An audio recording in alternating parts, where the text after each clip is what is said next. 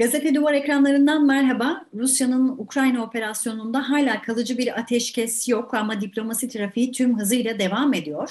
Sorularla Rusya-Ukrayna operasyonunu konuşacağız. Ekonomi ve Dış Politika Araştırmalar Merkezi yani EDAM Direktörü Sinan Ülgen bizlerle birlikte. Sinan Bey hoş geldiniz, merhaba. Günaydın, iyi yayınlar. Merhabalar. Sinan Bey, şimdi e, taraflar bir yanda masaya bir araya gelmeye devam ediyor.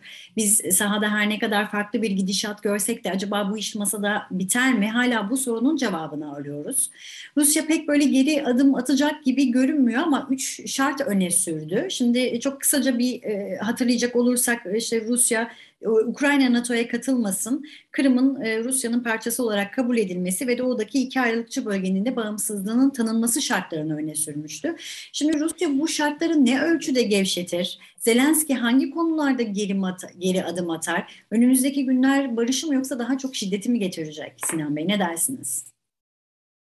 Şimdi tabiatıyla böyle bir hani savaşın e, bir an önce bitmesi, e, sivil kayıpların e, sona ermesini hepimiz arzuluyoruz. Evet. Ama sahadaki gelişmelere baktığımız zaman bu yönde de pek bir sinyal almış değiliz. Evet bir yandan diplomatik girişimler devam ediyor. İki taraf arasında iki görüşmeler, dördüncü görüşme oldu. Evet. E, ama e, sahadaki durum aslında diplomasi masasını çok da güçlendiren bir durum değil. Niye? Çünkü e, bir gerçek anlamda diplomasiye şans verilebilmesi için e, iki tarafında e, artık e, savaşı sona erdirme yönünde bir niyetlerin oluşması lazım. Bunun oluşabilmesi için de e, bir takım hedeflerin gerçekleşmiş olması lazım. Evet. Özellikle Rusya açısından baktığımızda henüz Rusya böyle ciddi bir e, müzakereye e, hazır e, görüntüsü vermiyor. Hı hı. Çünkü e, bu savaşa dair bir takım belli başlı hedefler henüz Rusya bakımından tekrarla, tekrarlıyorum gerçekleşmiş değil. Nedir bu hedefler? E, birincisi e, tabiatıyla e, Ukrayna'nın e, başkenti olan e, Kiev'e yönelik e, operasyonun tamamlanması bu iş iki şekilde olabilir. Ya hani Kiev'in kontrolünün eline geçirilmesi ki bu çok daha zor ve e, maalesef trajik sonuçlara yol açar. İkincisi de Kiev'in kuşatılması ve o suretle bir e, baskı kurulması. Şimdi bu ikisi de gerçekleşmiş değil.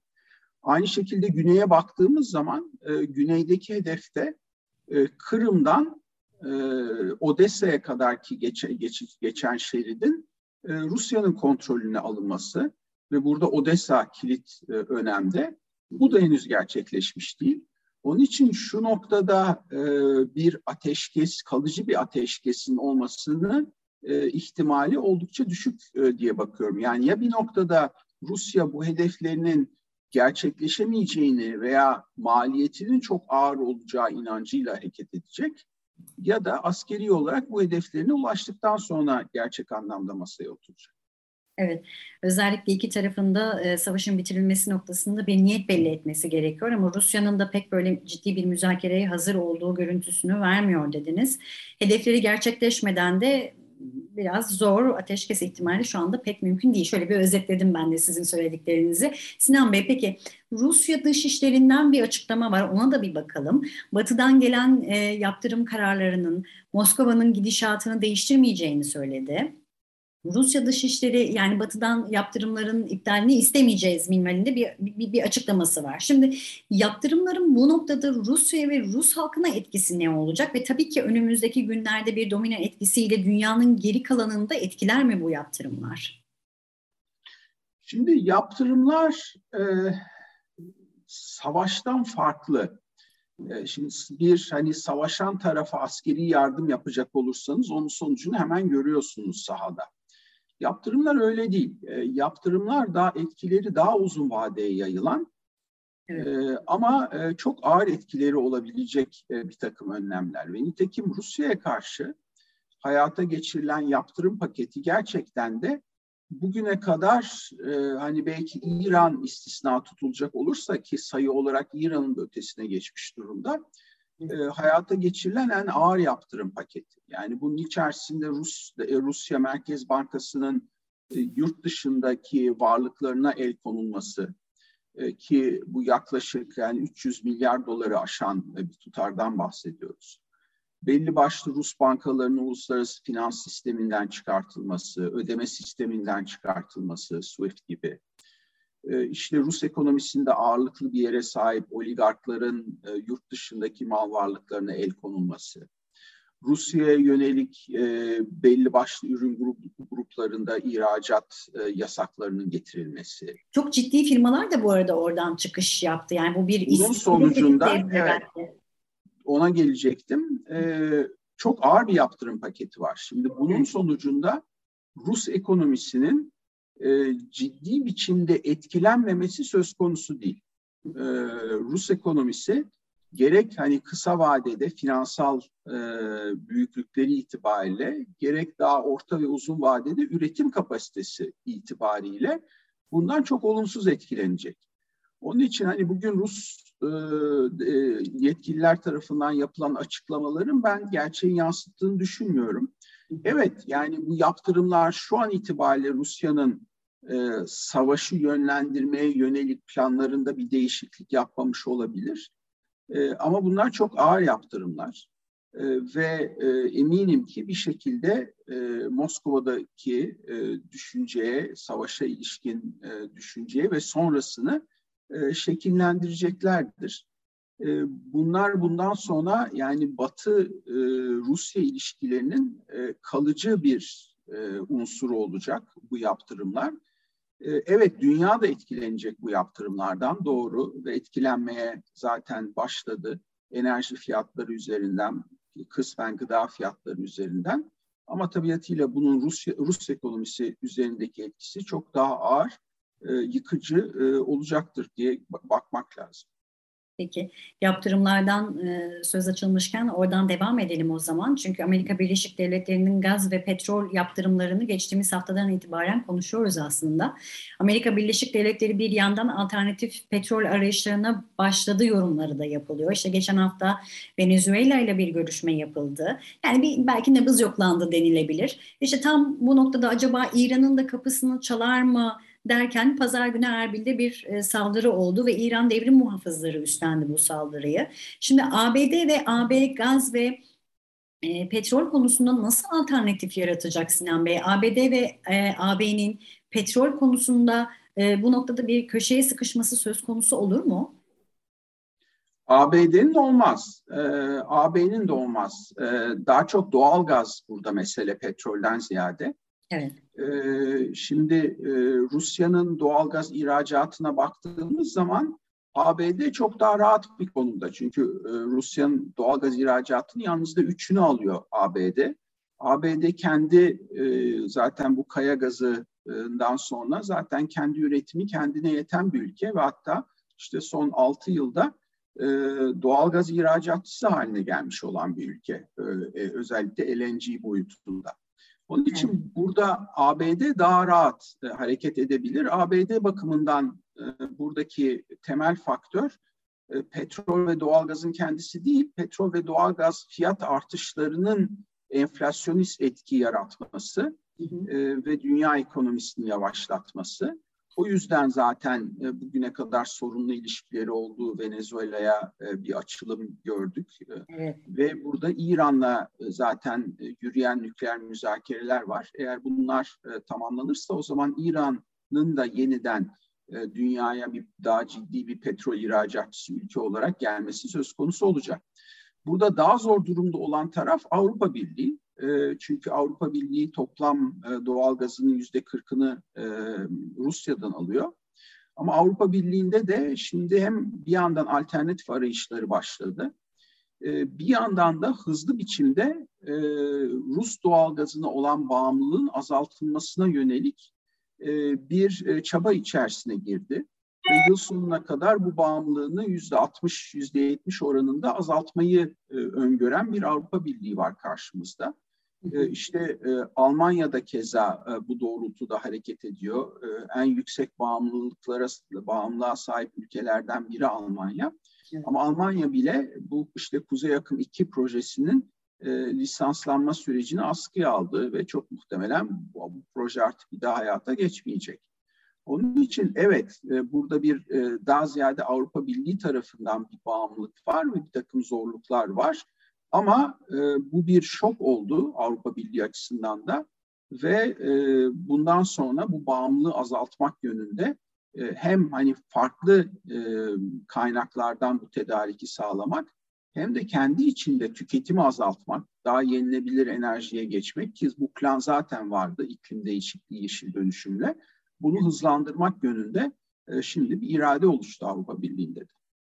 Peki bize dönelim, biz Türkiye'ye de bir bakalım. Çünkü geçtiğimiz haftadan beri Türkiye inanılmaz bir diplomati, dip, diplomasi trafiğinden geçti. Şimdi diplomatik temaslar bir yandan devam ediyor. İşte Almanya Başbakanı Olaf Scholz de e, Cumhurbaşkanı Recep Tayyip Erdoğan'ın davetlisi olarak Türkiye'ye geldi. Şimdi Türkiye bugüne kadar hep böyle dengeli ve mümkün olduğunca tarafsız bu işi götürmeye çalıştı yorumları yapıldı. Türkiye kendisini bundan sonra nasıl konumlayacak? Dünya siyasetinde nasıl yer edinecek Sinan Bey? Ne dersiniz? Şimdi burada e, tam bir tarafsızlık söz konusu değil. E, yani son hani bu savaşla ilgili Türkiye'nin tutumunu değerlendirecek olur isek Türkiye diplomatik açıdan doğru bir yolda. E, ama tam bir tarafsızlık da değil bu. Çünkü Türkiye nihayetinde Rusya'yı bu e, savaş savaştaki saldırgan taraf olarak görüyor. E, Kırım'ın işgal ve ilhakını tanımadı e, ve e, siyaseten Ukrayna'ya daha yakın e, bir konumda. Hatta ve hatta işte bu savaş ortamında dahi e, Ukrayna'ya SİHA sevkiyatını, satışlarını devam edeceğini de ifade etti e, Türkiye. Ama tabii Türkiye Avrupa ülkelerinden e, farklı olarak şunu yapmıyor. E, Rusya'ya yönelik bir yaptırım politikası yok Türkiye'nin. E, o bakımdan bir hani daha e, dengeli bir e, politika izlemeye çalışıyor. Evet. E, ve fakat e, bunu uzun vadede e, tabii devam ettirmek istese de Türkiye bir takım baskılarla karşılaşabilir. Yani e, Türkiye'nin e, Rusya'yı Rusya'ya yönelik bu e, çok geniş e, yaptırım paketini e, hafifletmeye çalışan bir ülke rolü e, oynaması doğru olmaz. E, bu yönde e, Türkiye'de baskı gelir ama Türkiye kendi ticari menfaatini de bir yandan e, korumaya bakacaktır. Özellikle turizmde. E, onun için bu iki birbiriyle çatışan hedefi bir anlamda e, yürütmeye e, gayret edecektir. Şu ana kadar Türkiye üzerinde fazla bir baskı olmadı. Evet. E, e işte hava koridorun mesela bütün Avrupa ülkeleri kapattı, Türkiye kapatmadı. Ama e, hani önümüzdeki vadede e, biraz da hani sahadaki gelişmelerin ışığında e, Türkiye üzerindeki baskı artabilir. E, peki az önce konuştuk aslında Çin, İran, Venezuela e, ilişkilerin tekrar gözden geçirilmesi ve tabii Avrupa'nın e, gaz bağımlılığını azaltma e, politikası. Şimdi dünya siyaseti peki bundan sonra nasıl şekillenecek Sinan Bey? Rusya-Ukrayna operasyonu dünya siyasetinde bir kırılma noktası olur mu? Kesinlikle. E, bunun bir hani ileride geriye dönüp baktığımızda işte dünya savaşları, soğuk savaş, soğuk savaşın Berlin duvarının çökmesi gibi e, dünya tarihindeki dönüm noktalarından e, biri olacaktır diye ben değerlendiriyorum. E, en azından Avrupa için böyle olacaktır. Çünkü uzun yıllar 89'dan sonra e, birçok Avrupa ülkesi kendilerine yönelik bir artık e, konvansiyonel tehdit kalmadığı varsayımıyla hareket ettiler ve e, birçok birçok ülke örneğin savunma harcamalarını ciddi biçimde kıstı, ordularını küçülttü e, ve işte Rusya ile de farklı ilişkiler içerisinde e, ilişkilerini geliştirmeye gayret etti. E, bu dönem sona erdi. Yani bugün artık Rusya e, uluslararası hukuku hiçe sayan, e, Birleşmiş, Milletler, Birleşmiş Milletler ülkesi egemen bir ülkenin toprak bütünlüğünü ihlal eden e, ve savaş yoluyla bir takım kazanımlar elde etmeye çalışan bir ülke olarak e, Avrupa'nın güvenlik e, paradigmasını diyeceğim e, değiştirdi. o bakımdan şimdi yeniden soğuk savaş benzeri bir e, döneme gireceğiz. Daha güvenlik kaygılarının ön planda olduğu, e, işte e, savunma bütçelerinin artışa geçtiği e, ve e, özellikle e, NATO ittifakının da siyaseten güç kazandığı e, bir dönem olacak bu. E, Rusya-Batı ilişkisi e, çok daha sorunlu e, hem güvenlik boyutu itibariyle hem ekonomik boyutu itibariyle. Evet. Bunun tabii sadece Rusya-Batı değil, biraz hani Çin boyutu da var. Yani Rusya ne kadar Çin'e yaklaşacak ve hani bir iki kutuplu dünyayla karşılaşacağız. Ee, ne kadar Çin aslında Rusya'ya yardımcı olmaya çalışacak? Çin'den askeri ve ekonomik e, destek istedi. Hatta e, Amerika bir açıklama yaptı. Çin'e bir uyarıda bulundu ve bunun sonuçları olur dedi. E, o noktada yakın ilişkiler kurmaya çalışıyor diyebilir miyiz Rusya için? Yani Çin'e daha da yaklaşmaya çalışıyor. Bu noktada arkasına almaya çalışıyor. İster istemez evet Rusya tabii bu kadar ağır bir tepkiyle karşılaşacağını da herhalde tahmin etmiyordu. Özellikle ekonomik olarak o açıdan Çin'e yanaşmaya çalışacaktır. Ama burada Çin daha dikkatli hareket etmek durumunda. Evet. Çünkü e, Çin Rusya ile e, böyle e, sorunsuz bir ittifak kurması pek söz konusu değil. Çünkü Çin'in Batı ile iyi ilişkileri ihtiyacı olan bir ülke Rusya'dan farklı olarak. Çünkü Çin bütün büyüme modelini Batı yani dünya ekonomisiyle entegrasyona dayandırmış olan bir ülke. Onun için Çin'in Batı pazarlarına ihracata e, devam etmesi lazım. E, Çin Rusya gibi bir ambargo ile karşılaşmak istemez. E, bu hem e, kendi ekonomik büyüme modelini hem de eninde sonunda oradaki siyasal istikrarı tehlikeye atabilir. Onun için Çin daha dikkatli hareket edecektir. Evet Rusya bu desteği isteyebilir ama Çin'in bu desteği e, kayıtsız şartsız vermesini beklememek lazım. Evet. Sinan Bey çok teşekkür ediyorum. Şöyle bir özetleyecek olursak e, bu operasyon kırılma noktalarından biri olur dediniz. Yeniden soğuk savaş dönemi önümüzde ve NATO ittifakı da önümüzdeki günlerde güç kazanacak dediniz. Çok çok teşekkür ediyoruz yorumlarınız için Sinan Bey. Ben teşekkür ederim davetiniz için. Ekonomi ve Dış e, Politika Araştırma e, Merkezi'nden yani EDAM'dan, EDAM Direktörü Sinan Ülgen gazete Duvar için yorumladı. Görüşmek dileğiyle.